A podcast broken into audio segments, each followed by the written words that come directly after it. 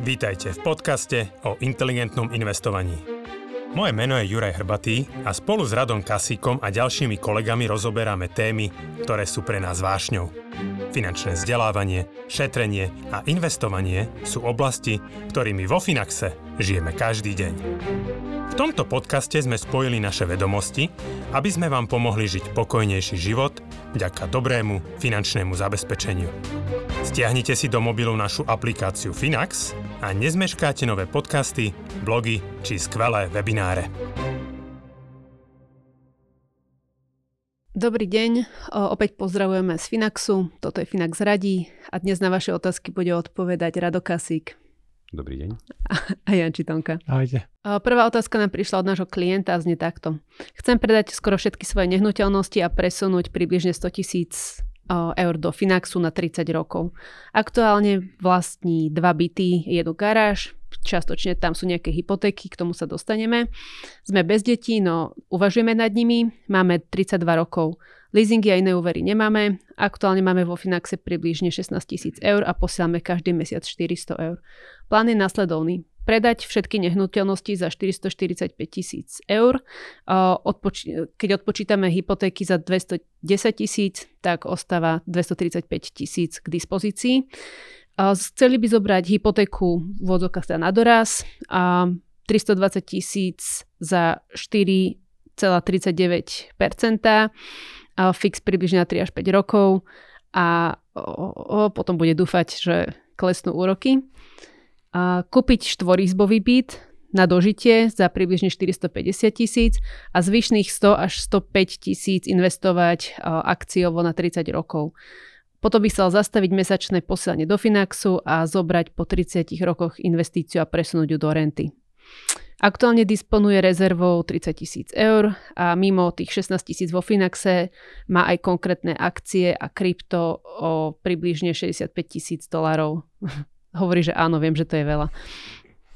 Chceme bývať v dostatočne veľkom byte alebo dome, kde sa dajú vychovávať deti a nespoliehame sa na dôchodok od štátu. Chceme sa o seba na starobu sami postarať. Zaujíma ma váš názor na plán, prípadne aj časový horizont, kedy také niečo spáchať vzhľadom na aktuálne sadzby na našich hypotékach a na situáciu na trhu nehnuteľností. Ďakujem, robíte super robotu. Go for it. Jednoduchý, jasný plán. A však akože super, že 42 rokov, či koľko si urobil? Áno. Že už v takom veku, vieš, a že akože mňa tak fascinuje, že ak tí ľudia v tom mladom veku, že jednak akože už sú pripravení, že proste pomerne slušný majetok a hlavne tá pomerne slušná vízia, lebo ja asi v 32 rokoch som ešte nebol takto jasný, že čo so mňou bude, takže ja to aj obdivujem a akože ja tam cítim, však ty to zase trošku lepšie zanalýzuješ a ja budem reagovať. Sú tam také trošku prvky špekulácie, ktoré by tam nemuseli byť, že treba z tej očakávania ohľadom sadzieb a tak ďalej. Že treba byť možno v tých odhadoch trošku konzervatívnejší vždy, že nie tá najlepšia vec vyjde, nie vždy ten priemer vyjde, ale že možno zrovna najbližších pár rokov bude nejaký podpriemer, či to je už z pohľadu tých úrokových sadzieb, alebo či to už bude z pohľadu výnosov. Ale zase akože mne to dáva zmysel.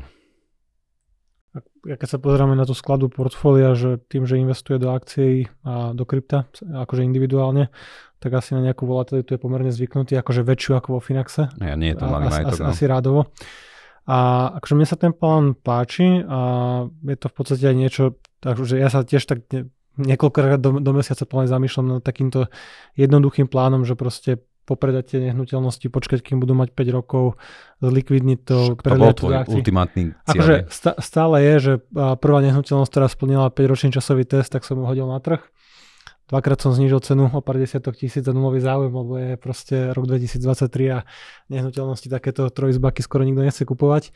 Ale akože mi sa to celkom páči, že OK, nebudú síce investovať mesačne, ale tým, že vlastne si zoberú väčšiu hypotéku, nájdu si nejaký veľký komfortný byt, štvorizbák, ktorým bude stačiť na najbližších 30 rokov alebo aj na dožitie a vlastne tú mesačnú investíciu nahradia jednorazovou investíciou tých 100 000 pri 30-ročnom horizonte v 8%. To vychádza presne krásne matematicky 10-násobok toho pôvodného vkladu. Samozrejme nie je upravený o infláciu, ale tak či tak to bude stačiť na zabezpečenie dôchodku, samozrejme aj ten úver bude vyplatený. Čiže super situácia, určite menej stresu, ako manažovať nejaké, vidím tu dvojizbak, 1,5izbak, garáž, a namiesto jednej hypotéky riešiť niekoľko hypoték alebo niekoľko rôznych dlhov splatností. Takže mne sa ten plán páči to v jednoduchosťou, že pokiaľ dokážu dodržať ten horizont, nešpekulovať s tým, nechajú tie peniaze zainvestované 30 rokov, tak si neviem predstaviť, že by to lutovali a na štát sa nebudú musieť spoliehať akože vôbec pri takomto scenári. A ja si aj myslím, že majú pomerne tie rizika ošetrené, že mám nejaký vankúš peňazí, čiže ak aj príde, lebo to určite príde nejaká životná zmena a zase nejaké iné chute. Tak aj vtedy lepšie má ten likvidný majetok. Že vedia zasa, keby to bola zmena bývania, tak proste zasa vedia tú nehnuteľnosť nejakým spôsobom predať. A ak by to možno aj nebolo za takých podmienok, ako očakávajú, tak ten ďalší vankúš to vie pokryť. Takže že sú chránení aj pred... Lebo to je presne to, že vždy je lepšie mať ten majetok ako nemať. Lebo to je presne tá sloboda, o ktorej vy radi rozprávate aj vo Finbote, že ti to rozväzuje ruky a že naozaj vieš tie rozhodnutia pomerne ľahšie príjmať. Že nemusíš proste skladať tie korunky na kvopky a rozmýšľať, že čo si môžem dovoliť, čo nie. Aj otázka je možno tam jedine to, čo som hovoril, že aj to, čo si akože teraz ty spomenul, tá cena tých nehnuteľností, či sa to naozaj tak podarí. Že to je vždy taká tá neznáma. A to je možno aj ten rozdiel medzi tými nehnuteľnosťami a tým trhom, lebo proste keď sa pozriem dneska na akcie, tak presne viem, za akú cenu predám. Uh-huh. Ale mať nejakú papierovú očakávanú cenu nehnuteľnosti, akože nerovná sa, že to aj predám, že to je presne to riziko tej likvidity, čo si ľudia neuvedomujú a čo ja tiež veľmi rád vyzdvihujem. No, zase akože extrémny rozdiel a že to je vlastne ten benefit tej likvidity. Veľa ľudí tomu nerozumie. Aha, viem sa rýchlo dostať k peniazom, že wow, super, že áno, že môže sa niečo stať, ale nie, veľakrát tá likvidita práve rozhoduje o tom výnose. No, a na to, aby si nehnuteľnosť rýchlo zlikvidnil, tak typicky musíš ísť s tou cenou dolu, alebo musíš mať proste trh, ktorý tu dneska nemáme, tak ako možno počas nízkych úrokov, počas covidu 2020, 2021, čiastočne 2022. Ale akože pokiaľ ten plán bude realizovaný plus minus nejaké akože krátke časové následnosti, že nejaké nehnuteľnosti predávaš a potom kupuješ to svoje finálne bývanie posledné, tak keď predáš draho nehnuteľnosti, ktoré predávaš, lebo trh sa zotavil, tak kúpiš drahšie tú novú, ten štvorizbák. Keď dneska predáš lacnejšie, tak aj na tom štvorizbáku získaš nejakú zľavu, čiže pokiaľ tam nebude niekoľko rokov medzi tým nejaký priestor, stále tie peniaze by mohli byť zainvestované, môže to byť lepšie, ale tam ťa ten vývoj trhu nehnuteľnosti až tak netrápi, lebo vlastne len meníš skladbu portfólia, že stále zostávaš v nehnuteľnostiach, ale meníš nejaký dvojizbak, 1,5izbak a garáž za štvorizbak a trošku navyšuješ úrokové sadzby, trošku zvyšuješ hypotéku, ale stále v rámci nejakých akože rozumných parametrov, že dneska, keď budú začínať s hypotékou niekde na úrovni okolo 4,5%, tak stále, že keď sa už bavíme o tom, že úrokové sadzby pravdepodobne dosiahli vrchol, už ani Fed nezvyšoval, ani ECBčka už nezvyšovala, dúfajme, že to tak zostane, keď pôjdu sadzby nadol, tak už to bude len ľahšie. Vlastne na manažment toho dlhu, možno nejaké voľné peniaze navyše, nejaké doinvestovanie, alebo bude sa už len ako keby ľahšie dýchať, že asi sme skôr na tom strope ako na tom dne. A mňa tu napadla taká otázka na teba, Janči, že napríklad teraz za to uplynulé obdobie, za ten rok a pol, treba rok, čo majú tie nehnuteľnosti za sebou vrchol, je nejaký akože radikálny rozdiel vo vývoji cien tých väčších bytov a menších, lebo historicky boli vždy väčší dopyt bol po tých menších, ne? Tam si platil viac za meter, ne? Áno, akože malé byty, garzonky, jednoizbáky, dvojizbáky určite na meter štvorcový sú drahšie a sú aj žiadanejšie dneska, alebo teda ten prepad ceny nie je taký možno výrazný ako pri nejakých trojizbákoch, kde s tou cenou musíš ísť akože výraznejšie dolu percentuálne. Ono, akože tým, že sú to malé byty s menšou výmerou a nižšou absolútnou cenou, tak sú dostupné pre väčší počet kupujúcich, logicky. A keď ťa brzdia ako kupujúceho hypotéky za 4,5-5% a pozrieš si vlastne, že čo ti banka vyráta, že koľko môžeš si požičať voči svojmu príjmu a aké máš splátky, tak častokrát ti práve vyjde dostupný jedno alebo dvojizbak. A tým pádom o tie byty sa bije viacej ľudí a sú aj likvidnejšie, menej stratili na cene, samozrejme, pokiaľ bereme nejakú akože normálnu lokalitu, že nie je to vlastne vplyvom toho, že by ľudia sa odsťahovali z nejakej dediny. A tie väčšie byty, tie veľké 2,5 izbáky, že zase je rozdiel, či máš 45 metrový, 50 metrový dvojizbák, ktorý možno dáva investične zmysel, a či máš nejaký 65-70 metrový, taký akože veľké chodby a podobne, ale povedzme, že tie menšie byty sú zaujímavejšie z tohto pohľadu. Dobre, poďme ďalej. Ďalšia otázka bude smerovaná, alebo sa týka dôchodcov. Dobrý deň, mám otázku za mojich rodičov. Obaja sú na začiatku dôchodkového veku a nemajú žiadne investície. Mamina pracuje popri dôchodku a má teda slušný príjem. Taktiež majú finančnú rezervu vo výške 25 000 eur. Akú stratégiu by ste zvolili, keby začali teraz investovať do ETF fondov? Ďakujem. Čiže predpokladám, že sú takí čerství dôchodcovia. Áno, na začiatku dôchodkového veku. Aj, ono samozrejme, akože nebal by som sa dynamických investícií, to je taká tá základná všeobecná odpoveď. Nechcem možno ísť do takých extrémov, že zohľadne nejaký zdravotný stav a tak ďalej. Ale v princípe áno, však aby z toho vyťažili čo najviac. Takže bolo by to trošku niečo dynamickejšie, ako v zásade. Ale je tam tá otázka, že či potrebujú akoby čerpať už tú rezervu, alebo či tie dôchodkové príjmy, akože áno, je tam aj to zamestnanie, či postačujú a že ako dlho to zamestnanie bude a aké budú tie príjmy. Čiže toto tiež trošku možno ovplyvňuje, že pokiaľ potrebujem aj čerpať, že chcem žiť ten dôchodok kvalitnejší, však v zásade to portfólio nejaké 60/40 aj s nejakým pravidelným výberom. Aj akože nekvalifikuje sa to u nás na tú rentu, kde stále teda požadujeme tých 50 000 eur. Takže ja si myslím, že to je také optimálne portfólio. A pokiaľ tie peniaze nepotrebujú a sú tak nastavení, že naozaj dlhšiu dobu ich nebudú potrebovať a sú v dobrej kondícii, tak by som sa nebal aj vyššieho rizika. Ja som ešte možno tým, že nemajú žiadne skúsenosti s investíciou, že taká dobrá vstupná brána je práve ten bystrý vklad, že dneska tým, že vieme dosiahnuť viac menej bez rizika na nejakých akože úložkách, keď to trošku zjednoduším, a niečo cez 3% výnos, 3,3%, že aj tú finančnú rezervu, ktorú dneska majú v hotovosti, lebo nikdy v živote neinvestovali, nemajú s tým nejakú pozitívnu skúsenosť, možno tomu až tak nerozumejú, tak preto sa asi pýta syn alebo dcera teda za rodičov, ale aj časť alebo veľkú časť tých 25 000 eur by som sa snažil nejako rozložiť, alebo časť toho dať vlastne do toho bystrého vkladu takéhoto produktu, kde budú vidieť prakticky okamžite každý mesiac nejaký výnos pripísaný, lebo tu úrokové sadzby sú dneska vyššie. Ale presne ako si povedal, že časť tých peňazí, polovica, nadpolovičná väčšina, keďže ten dôchodok kryje dosť tie príjmy a tie ich výdavky, tak môže byť investovaná 50/50, 60/40. A aj keď to nebude to štandardné rentové portfólio, nie je problém raz ročne spraviť odpredaj alebo polročne alebo akokoľvek a vybrať si vlastne časť tých peňazí a možno nejako doplniť tú spotrebu, dotovať ten príjem, keď už nebude teda ako mamina pracovať popri dôchodku, čo asi nemá úplne plán do konca života pracovať, takže... Dobre, super si doplnil. Tam len upozorňujem, že vlastne bystrý vklad ich nemusí úplne zoznamiť s investovaním, keďže to nekolíše, ale áno. Zoznamiť s Finaxom. Toto je určite dobrá varianta a ja by som to aj poprosil, že dajte nám vedieť, či sa vám podarilo presvedčiť. Alebo nejako ich aspoň získa na tú stranu, lebo to vnímam ako ťažkú misiu. No. Tak poďme ešte poslednú otázku zase k bývaniu. Ahojte, dobrý deň Finaxáci, volám sa Lenka, mám 32 rokov a chcela by som si v najbližšej dobe kúpiť vlastné bývanie. Som živnostnička a momentálne mám rezervu vo výške 6 000 eur. Zvažujem dve alternatívy. Štátny fond rozvoja bývania s 1% úrokom alebo hypotéku, ale teda presný úrok nevie. Ide o to, že by som si najradšej poriešila byt na 4 až 5 rokov, no do budúcnosti by som ho rada vymenila za dom, po prípade predala a doplatila rozdiel. Čo je podľa vás výhodnejšie, alebo ako by som sa vedela dostať k vlastnému bývaniu?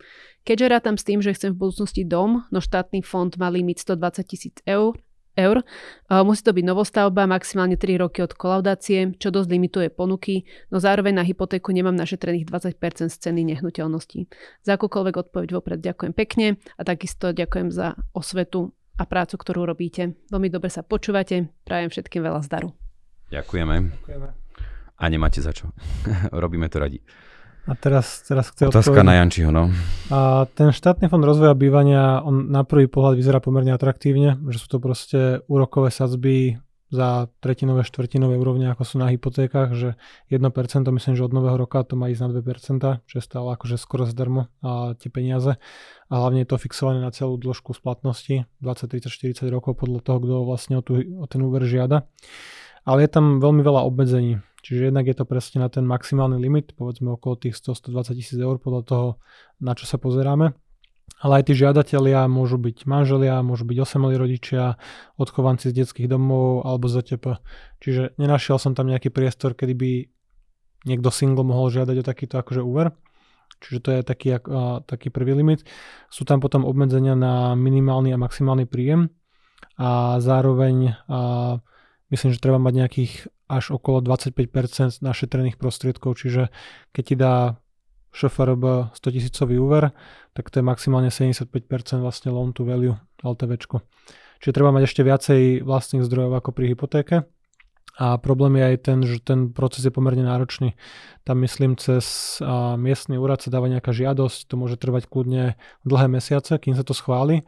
A že neviem si predstaviť takto kúpiť na tom sekundárnom trhu nejakú nehnuteľnosť, že dojdem na obhliadku, poviem, že sa mi to páči a možno do 5-6 mesiacov bude mať financovanie, že buď tam bude hotovostný kupujúci alebo niekto s hypotékou schválenou za 2 týždne, načerpanou do mesiaca, ktorý ma predbehne. Takže toto je akože pomerne veľká nevýhoda toho štátneho fondu rozvoja bývania. A potom ešte vlastne aj v plánoch bolo spomínané, že tá nehnuteľnosť by sa možno nejako predávala, riešila by sa na 4 až 5 rokov. A tým pádom, keď sa predá, vyplatí sa ten úver, tak tam zanikol ten benefit toho, že by som mal tú sadzbu 1% na tých 20-30 rokov, na to dlhé obdobie. To už môže byť zaujímavejšia proste klasická hypotéka, akože áno, bude drahšia, ale vie ju získať človek proste aj single. A pokiaľ sa preukáže dobrými príjmami, tak to akože aj dneska nie je problém. Dá sa dofinancovať tých 10 až 20% vlastných zdrojov rôznymi spôsobami, či už sa založí nejaká nehnuteľnosť, alebo sa teda zoberie nejaký iný úver na doplnenie, keď tam nie sú tie vlastné úspory, čo je bol samozrejme akože ideálny prípad. Ale akože všetky tie podmienky sú samozrejme na webe Štátneho fondu rozvoja bývania, že treba si ich pozrieť. Ja som to zvažoval, alebo teda, že pozeral som sa tie podmienky pre seba niekoľko rokov dozadu, ale bolo tam príliš veľa limitov vlastne na to, že komu požičiavajú, v akom príjme a do akej výšky, že za 100 000 eur v Bratislave nekúpiš garzónku. Neviem úplne, o aké mesto ide a akú nehnuteľnosť, a aj ten pomalý proces schvaľovania, jednania, že neviem si predstaviť, kto by bol ochotný na mňa čakať. On to funguje normálne, že akože ľudia si odtiaľ berú? Požičky, že sú aj nejaké dáta? Pozeral som nejaké dáta, akože je to úplne smiešné, že ten objem schválených načerpaných úverov je úplne minimálny.